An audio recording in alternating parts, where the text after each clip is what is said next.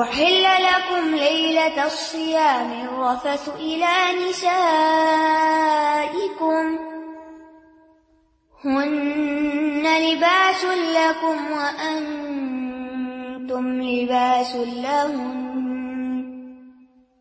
علم الله أنكم كنتم تختانون أنفسكم فتاب عليكم وعفى عنكم فالآن باشروهن وابتغوا ما كتب الله لكم وكلوا واشربوا حتى يتبين لكم الخيط الأبيض من الخيط الأسود من الفجر ثم أتموا الصيام إلى الليل ولا تباشروهن وأنتم عاكفون في المساجد. تلك حدود الله فلا تقربوها. كذلك يبين الله آياته للناس لعلهم يتقون. پھر کچھ فقی احکام اور کچھ پابندیاں جو لگائی گئی تھی ان کے بارے میں لوگوں کے اندر کچھ شک پیدا ہوا کہ اب کچھ مسائل سامنے آیا عموماً ایسا ہوتا ہے نا کہ جب ایک حکم آتا ہے تو پھر حکم کی امپلیمنٹیشن جب ہوتی ہے تو اس میں پھر کچھ سوالات اٹھتے ہیں۔ یا کچھ انسان تجزب میں ہوتا ہے، یہ کریں یا نہ کریں، ایسا کرنا جائز ہے یا نہیں۔ اب دن میں تو روکا گیا تھا شوہر بیوی کے تعلقات سے۔ روزے میں یہ تو پابندی تھی۔ اور کھانے پینے کی بھی۔ تو یہاں پر مزید وضاحت کر دی گئی کہ دیکھو، جب شام ہو جائے تو پھر کھانے پینے میں اور دوسرے تعلق میں پابندی اٹھا لی جاتی۔ اور شاید ابتدا میں کچھ بات واضح نہیں تھی تو لوگ اس رخصت سے فائدہ اٹھانے کے بارے میں کچھ خلش کا شکار تھے، گلٹ کا شکار تھے، تو اس کو یہاں دور کیا گیا۔ اور فرمایا، احل لکم تمہارے لیے حلال کر دیا گیا۔ کیا لئی لتسیام رمضان کی رات میں یا روزے کی رات میں؟ کیا ارف نسائکم، تمہارا اپنی بیویوں کے ساتھ جسمانی تعلق یا رفس کا قائم کرنا؟ ہن لباس الکم و ان تم لباس اللہ وہ تمہارا لباس ہے، تم ان کا لباس ہو۔ یعنی لباس اور جسم جیسے الگ نہیں ہو سکتے۔ اسی طرح شوہر بیوی روزے کی وجہ سے اگر دن کو الگ ہیں، تو ایسی پابندی مشقت کی نہیں لگائی گئی کہ رات کو بھی الگ ہی رہیں۔ یا شوہر بیوی کے تعلق میں جو گفتگو ہے یا کوئی عمل ہے، اس کی رخصت ہے یہاں پر۔ کیونکہ وہ تمہارا لباس ہے، تم ان کا لباس۔ تو لباس میں سب سے پہلی چیز کیا ہے؟ قربت، قریب ہونا، ایک دوسرے کے ساتھ رہنا۔ یعنی لباس سے زیادہ کوئی چیز قریب ہے انسانی جسم کے؟ کتنی زبردست مثال ہے یہ۔ اور لباس انسان کے ویسے بھی جیسے سائز پر ہوتا ہے نا۔ اور پھر لباس کے اور بھی فائدے ہیں۔ مثلاً یہ کہ لباس انسان کے لیے خوبصورتی کا باعث بھی بنتا ہے۔ بے لباس ہو کر انسان اتنا خوبصورت نہیں ہو سکتا جتنا اچھے لباس میں ہوتا ہے۔ پھر انسان کے لیے کمفرٹ بھی ہے، پروٹیکشن بھی ہے۔ یعنی انسان گرمی سردی سے بچتا لباس پہن کر۔ پھر انسان کے لیے پردہ پوش بھی ہے، اس کی حیا کا تحفظ کرنے والا بھی ہے۔ تو یہاں پر یہ فرمایا کہ شوہر اور بیوی ایک دوسرے کے لیے لباس ہیں۔ اور اس سینس میں دیکھیے تو پھر دونوں کو ایک دوسرے کے لیے کیسا ہونا چاہیے؟ نمبر ایک ایک دوسرے کے قریب ہونا چاہیے۔ فزیکلی بھی مینٹلی بھی۔ یہ نہیں کہ شادی کر کے تو خود انسان کہیں اور نکل جائے اور بیوی کہیں پھینک دے۔ فزیکلی بھی قریب رہنا چاہیے۔ نمبر دو مینٹلی بھی ایک دوسرے کے ساتھ ہم آہنگی ہونی چاہیے اور اسے کوشش سے پیدا کرنا چاہیے۔ یعنی دونوں کی بیک گراؤنڈ چونکہ فرق ہوتی ہے، گھرانے فرق ہوتے ہیں۔ کیونکہ ایک گھر میں تو شادی نہیں ہو سکتی نا، چاہے چچا کے بیٹے ہوں یا خالہ کے، یا کوئی بھی، تو پھر بھی اپنی اپنی اٹھان ہوتی ہے نا۔ تو جب دو لوگ اکٹھے ہوتے ہیں تو ان کی سوچ میں لازمن فرق ہوتا ہے۔ ویسے بھی بحثیت انسان فرق ہوتا ہے۔ تو یہ انڈرسٹینڈنگ پیدا کرنی پڑتی ہے۔ اس کے لیے انسان کو ایفرٹ کرنی پڑتی ہے۔ اور اس کے لیے انسان کو صرف دوسرے پہ نہیں ڈال دینا چاہیے کہ وہ آگے بڑھے۔ دونوں کو ایک دوسرے کی طرف بڑھنے کی ضرورت ہوتی ہے۔ اسی لیے فرمایا ہننا لباس اللہ انتم لباس اللہ دونوں ایک دوسرے کے لیے برابر کا درجہ رکھتے ہو۔ یہ ہے ایک طرح سے حق جو اسلام نے عورت کو دیا، کہ اس کا درجہ کم نہیں کیا۔ اگر عورت کو مرد کا لباس کہا گیا، تو مرد کو بھی عورت کا لباس کہا گیا۔ اس سے زیادہ مساوات کیا ہوگی؟ اکول رائٹس کا اس سے بڑا پیغام کیا ہوگا؟ بہرحال، اب آپ دیکھیں کہ اس سے یہ بھی حکم نکلتا ہے پھر کہ ایک دوسرے کے ایب چھپانے چاہیے۔ ایک دوسرے کی غلطیوں کے اوپر پردہ ڈالنا چاہیے۔ ایک دوسرے کی اچھی تصویر پیش کرنی چاہیے۔ عام طور پہ فسادات کہاں سے ہوتے ہیں؟ جب مثلا لڑکی شوہر کی باتیں اپنے ماں باپ کو بتانے لگے یا لڑکا بیوی کی باتیں اپنے ماں باپ سے ڈسکس کرنے لگے یا پھر دوستوں سے یا پھر اور لوگوں سے۔ جو ہی معاملہ کھل کے باہر نکلتا ہے تو اس سے نقصان ہوتا ہے۔ کوشش یہی کرنی چاہیے کہ میکسیمم آپس میں ہی ایک دوسرے کے ساتھ ایک دوسرے کی غلطیوں کے اوپر پردہ ڈالیں اور ایک دوسرے سے انڈرسٹینڈنگ ڈیولپ کرے اور اس میں کوشش کرے یہ وہ چیز ہے جو کوشش کرنے سے پیدا ہوتی ہے۔ عموماً کیا ہوتا ہے؟ انسان شادی کرتا ہے، بڑے حسین خیالات ہوتے ہیں، بڑے ایک آئیڈیل اور ایک بہت ایک اموشنل اسٹیٹ میں وہ ایکسپٹ کرتا ہے ان ساری چیزوں کو، سمجھتا ہے یہ زندگی شاید پھولوں کی سیج ہے اور سب بنا بنایا مل جائے گا اور یہ تعلقات شاید ان جذبات کی بنیاد پر پختہ ہو جائیں گے۔ نہیں۔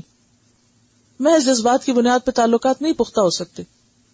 ان کو کوشش، خدمت، محنت اور آگے بڑھ کے پختہ کرنا پڑتا ہے۔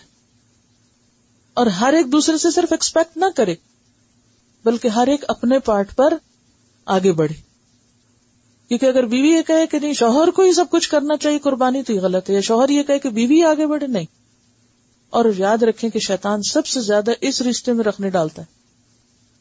اس رشتے میں رکھنے ڈالتا ہے۔ کیونکہ حدیث میں آتا نا، ابلیس اپنا روز لگاتا ہے دربار پانی پہ اور لوگوں سے کارنامے پوچھتا ہے، کیا کیا خرابیاں؟ کر کے آئے اور اس کے سر پہ تاج رکھتا ہے جو میاں بیوی کو لڑا کے آئے۔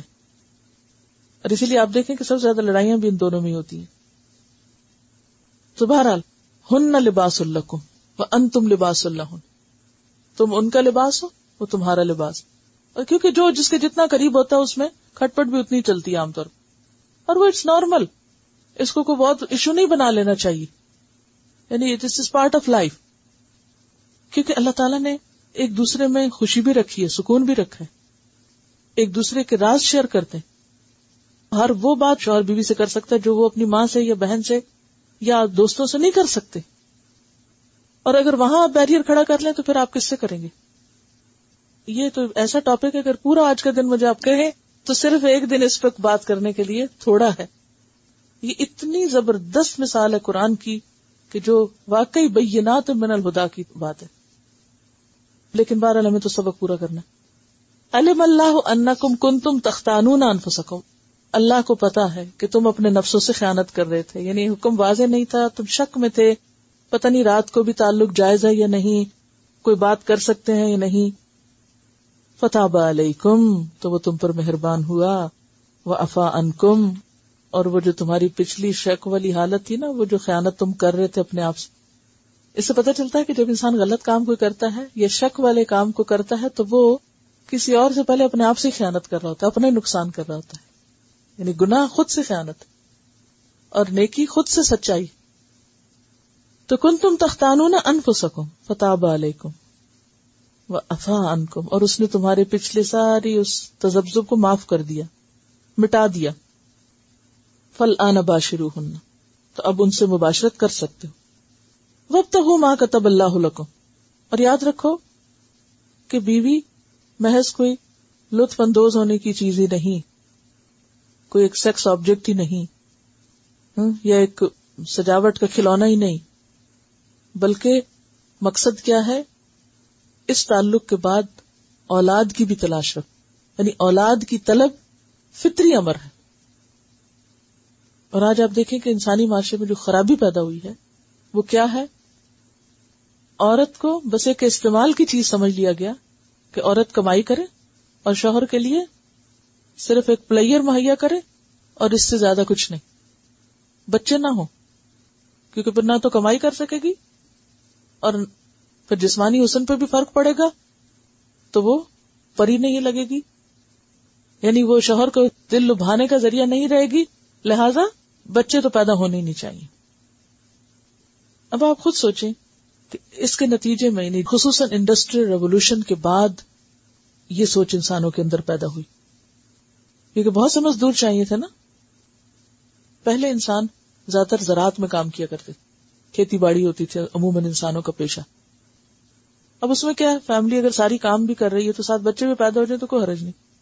کھیتی باڑی ہو سکتی ہے ساتھ ساتھ، لیکن مشینوں کے آگے کام کرنے کے لیے وہ بچے رکاوٹ تو عورت کو جب سے کارخانے میں کھڑا کیا گیا، یا اسے کمائی کا ذریعہ بنایا گیا، تو اس میں سب سے بڑی رکاوٹ بچے بنے۔ لہذا کیا سوچا گیا؟ بچے نہیں پیدا ہونے چاہیے۔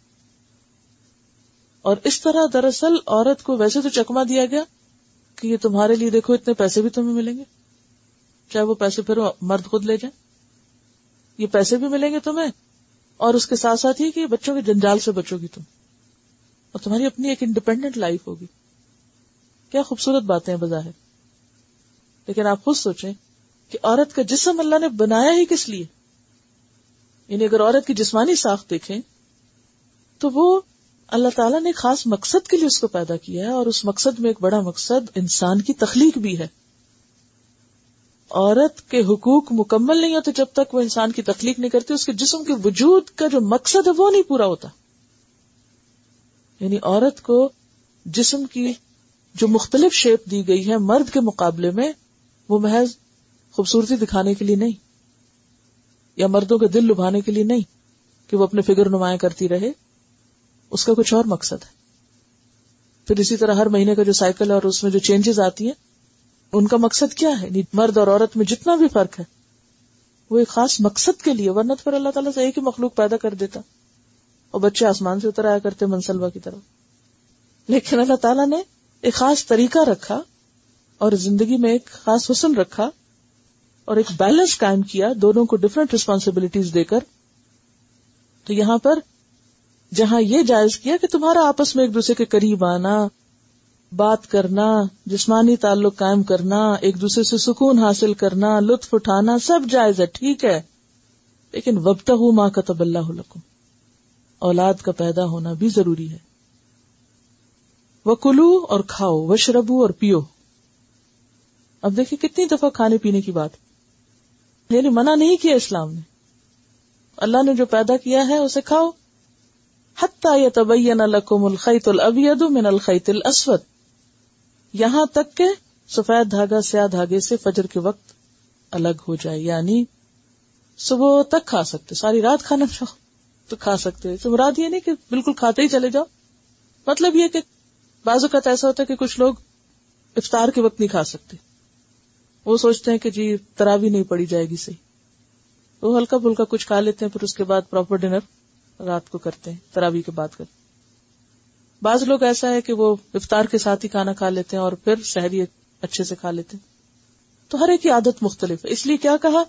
کلو و شربو کھاتے پیتے رہو۔ جب تمہارا دی چاہے رات کے شروع میں، درمیان میں، آخر میں، بس ہاں پھر ایک حد آ گئی۔ اور وہ کیا ہے؟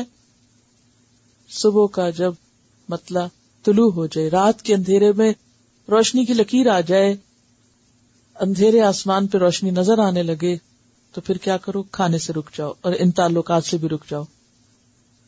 اب اتم مسیام روزہ پورا کرو؟ کب تک؟ رات تک۔ ولا تو باشرو ہن اور نہ تم ان سے مباشرت کرو۔ ان تم آ کے فون فل مساجد جب تم مسجدوں میں احتکاف کر رہے ہو۔ یعنی حالت احتکاف میں بیوی کے پاس جانا یا بیوی کا شوہر کے پاس جانا منع ہے۔ یعنی اس کی اجازت نہیں ہے۔ اس سے یہ بھی پتا چلتا ہے کہ احتکاب جو ہے وہ مسجد میں ہوتا ہے۔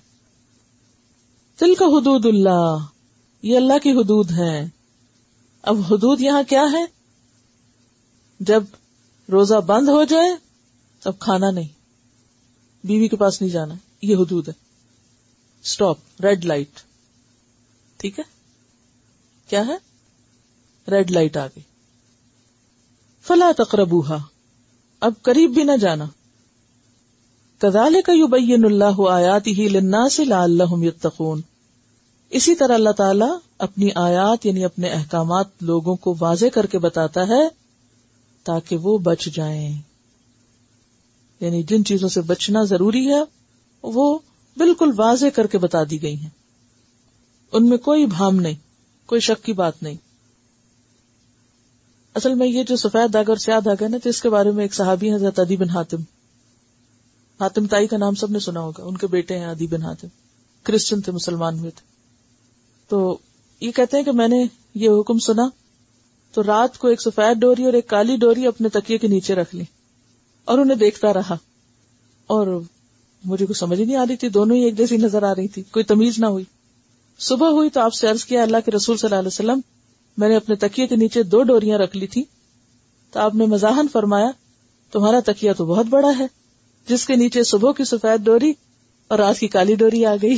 یعنی اس سے مراد دھاگے کی ڈوریاں نہیں ہے اس سے مراد وہ وسیع آسمان کی ڈوریاں۔ ہاں؟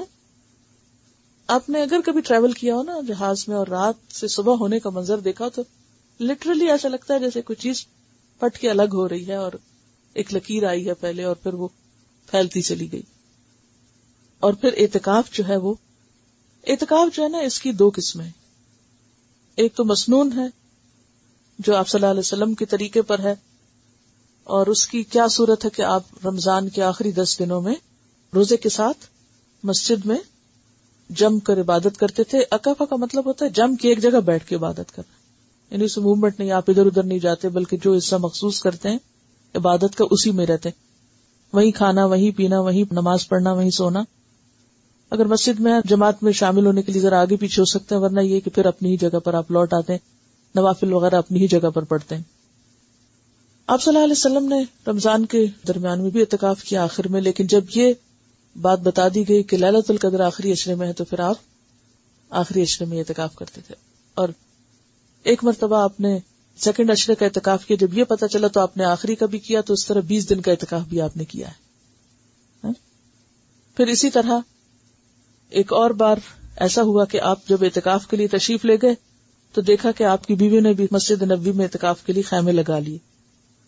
تو آپ نے یہ دیکھ کے فرمایا کہ انہوں نے یہ اچھی نیت سے نہیں کیا، ایک دوسرے کے مقابلے میں کیا ہے۔ لہذا ان سب کے خیمے اٹھا دو۔ پھر آپ نے اپنا خیمہ بھی اٹھوا دیا۔ اور یہ رمضان کا آخری اشرا تھا۔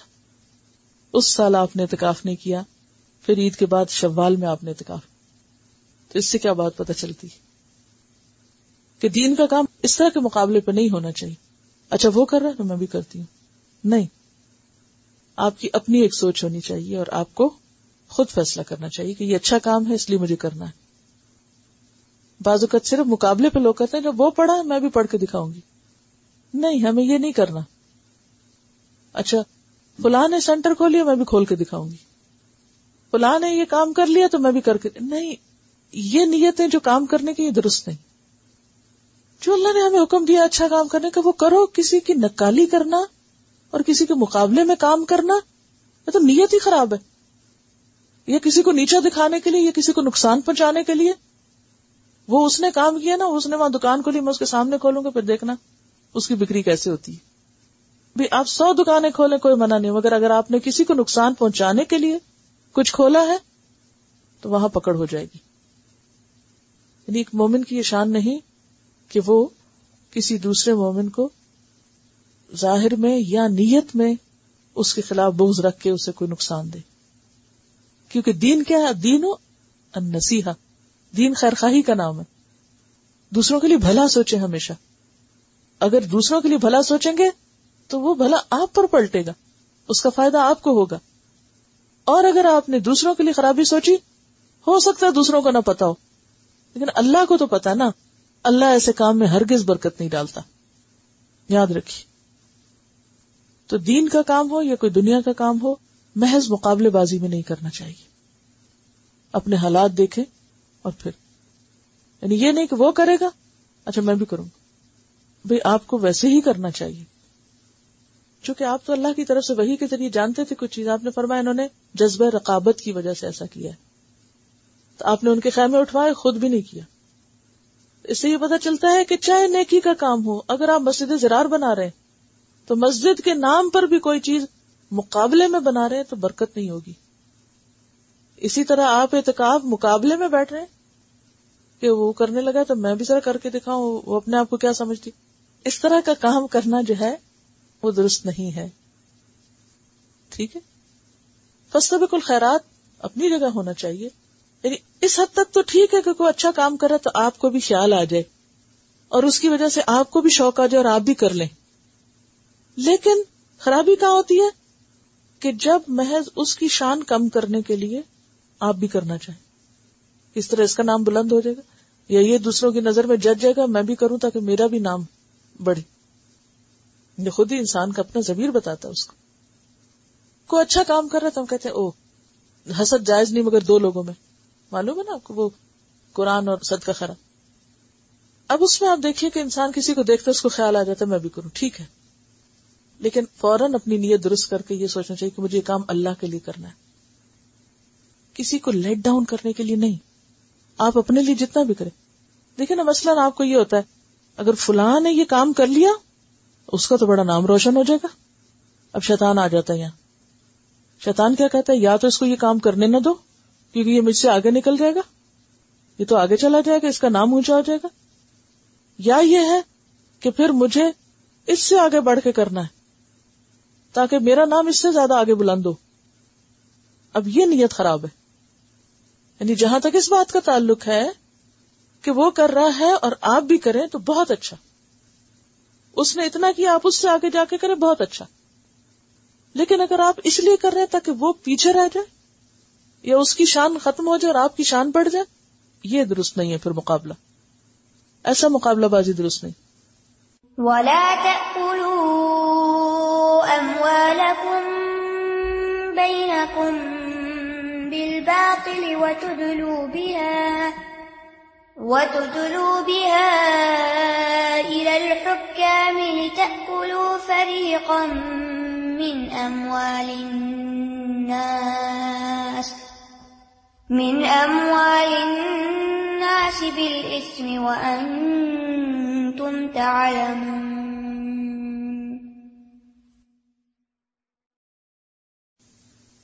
ولا تأكلوا أموالكم بينكم بالباطل اب آپ دیکھیے اگر اللہ کے حکم سے تم حلال چھوڑتے ہو روزے میں، تو اللہ کے حکم سے حرام بھی چھوڑ دو۔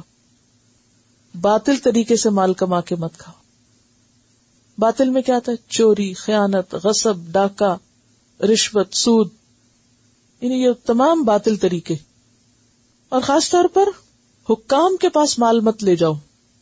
اور اس کا مقصد کیا نہ ہو کہ تم پھر گناہ کے ساتھ لوگوں کا مال ہڑپ کر سکو۔ وان تم تالمون اور تم کو پتا ہو کہ تم کیا کر رہے ہو۔ نبی صلی اللہ علیہ وسلم نے فرمایا، میں ایک انسان ہی ہوں۔ تم میرے پاس جھگڑے لے کر آتے ہو۔ ہو سکتا ہے کہ تم میں سے ایک دوسرے کی نسبت اپنی دلیل اچھی طرح پیش کرتا ہو۔ اور میں جو کچھ سنوں، اسی کے مطابق فیصلہ کر دوں۔ اگر میں کسی کو اس کے بھائی کے حق میں سے کچھ دینے کا فیصلہ کر دوں تو اسے چاہیے کہ نہ لے، کیونکہ میں اسے آگ کا ٹکڑا دے رہا ہوں۔ یعنی جس چیز پہ حق نہیں، اور صرف چرب زبانی کی وجہ سے یہ رشوت دے کے آپ نے اس کو اپنی طرف کر لیا، تو یہ کیا کیا گویا؟ آگ کا ٹکڑا لے لیا۔ تو اسی چیز سے یہاں پر روکا جا رہا ہے کہ لوگوں کے مال کھانے کے لیے، یا لوگوں کے حق غصب کرنے کے لیے، یا لوگوں کے ساتھ زیادتی کرنے کے لیے تم رشوت دے کر فائدے مت اٹھاؤ ان تم تالمون حالانکہ تم جانتے ہو، تمہیں پتا ہے کہ یہ غلط ہے۔ کیونکہ انسان جہاں غلطی کرتا نا، فوراً گھنٹی بچ جاتی ہے اندر۔ اگر انسان گھنٹی نہیں سنتا اور غلط کام کر لیتا تو وہ خیانت کرتا ہے اپنے آپ سے۔ یہی تو خیانت ہے نا۔ اسے پتا نہیں کرنا چاہیے، وہ پہ کر رہا ہے تو گویا وہ خود سے بھی خیانت کر رہا ہے۔ اور قیامت کے دن آپ کو معلوم ہے کہ کوئی بندہ اپنی جگہ سے ہل نہ سکے گا جب تک کہ پانچ سوالوں کا جواب نہ دے۔ عمر کس کام میں لگائی؟ جوانی کہاں لگائی؟ مال کہاں سے کمایا؟ مال کہاں خرچ کیا؟ اور علم پہ عمل کتنا کیا؟ تو بات یہ ہے کہ کتنے سیکوینس ہے نا قرآن میں یعنی روزہ کیا ہے؟ رکنا۔ کس سے رکنا؟ حلال سے رکنا۔ بیوی حلال ہے، رکنا۔ کھانا حلال ہے، رکنا۔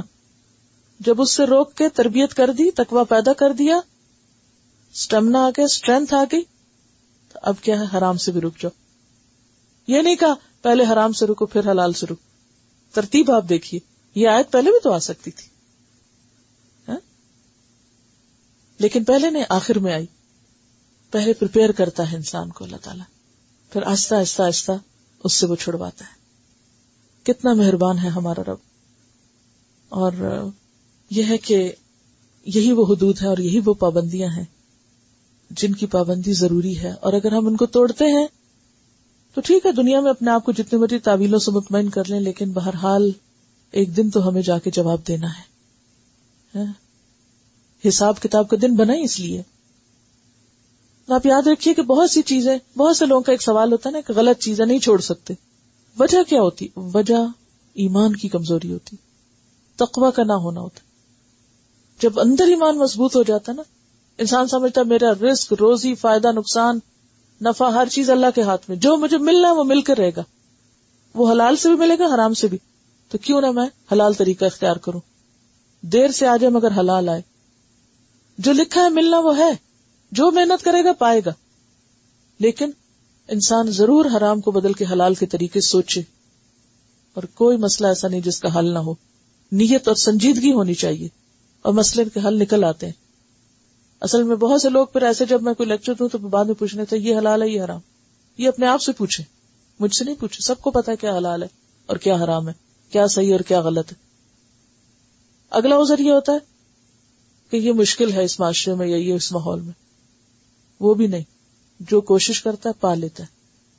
وقت لگتا ہے۔ ایک بیچ کا ٹرانزٹ پیریڈ آتا ہے۔ آہستہ آہستہ انسان اگر نیت رکھ لے اور ارادہ کر لے تو اللہ تعالیٰ اس کے لیے حلال کے دروازے بھی کھولتا ہے۔ کیونکہ حدیث میں آتا ہے نا ماں اصابہ کا لم یا کل اختیق جو تجھے پہنچنا وہ تجھ سے خطا جا ہی نہیں سکتا۔ جو رس تمہارے پاس آنا نا، وہ آئے گا۔ تم وہ کھا کے ہی مرو گے۔ اس سے پہلے نہیں مر سکتے۔ اور جو نہیں آنا، وہ نہیں تم لا سکتے۔ اس لیے حدیث میں یہ بھی آتا اجملو فی طلب طلب میں خوبصورتی اختیار کرو۔ جلد بازی میں حرام مت لے لو۔ عموماً ہم جلدی چاہتے ہیں نا کل بل تو حبون العاجلہ، تم چاہتے ہو جلدی کام ہو جائے، جلدی فائدہ حاصل ہو جائے، اور اس میں پھر حلال حرام کی پرواہ نہیں رہتی۔ اس میں بھی پھر صبر، جیسے روزے میں صبر ہے نا، یہاں بھی پھر صبر اور قربانی۔ تو انسان کے لیے اللہ تعالیٰ پھر راستے کھول دیتا ہے۔ تلاوت سنیے نایات کی۔ يا أيها الذين آمنوا الصيام كما كتب على الذين من قبلكم لعلكم تتقون. أياما معدودات. فمن كان منكم مريضا أو على سفر فعدة من أيام أخر. وعلى الذين يطيقونه فدية طعام مسكين. فمن تطوع خيرا فهو خير له، وأن تصوموا خير لكم إن كنتم تعلمون. شهر رمضان الذي أنزل فيه القرآن هدى للناس وبينات من الهدى والفرقان فمن شهد منكم الشهر فليصم ومن كان مريضا أو على سفر فعدة من أيام أخر يريد الله بكم اليسر ولا يريد بكم العسر ولتكملوا العدة ولتكبروا الله على ما هداكم ولعلكم تشكرون وإذا سألك عبادي عني فإني قريب أجيب دعوة الداعي إذا دعان فليستجيبوا لي وليؤمنوا بي لعلهم يرشدون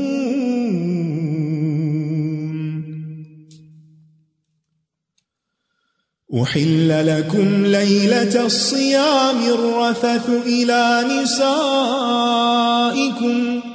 هن لباس لكم وأنتم لباس لهم علم الله أنكم كنتم تختانون أنفسكم فتاب عليكم وعفى عنكم فالآن باشروهن وابتغوا ما كتب الله لكم وكلوا واشربوا حتى يتبين لكم الخيط الأبيض من الخيط الأسود من الفجر ثم أتموا الصيام إلى الليل ولا تباشروهن وأنتم عاكفون في المساجد. تلك حدود الله فلا تقربوها. كذلك يبين الله آياته للناس لعلهم يتقون. ولا تأكلوا أموالكم بينكم بالباطل وتدلوا بها إلى الحكام لتأكلوا فريقا من أموال الناس بالإثم لتأكلوا فريقا من أموال الناس بالإثم وأنتم تعلمون واخر دعوانا ان الحمد للہ رب العالمین. سبحانک اللہم و بحمدک، اشہد اللہ الہ الا انت، استغفرک و اتوب الیک. السلام علیکم و رحمۃ اللہ وبرکاتہ.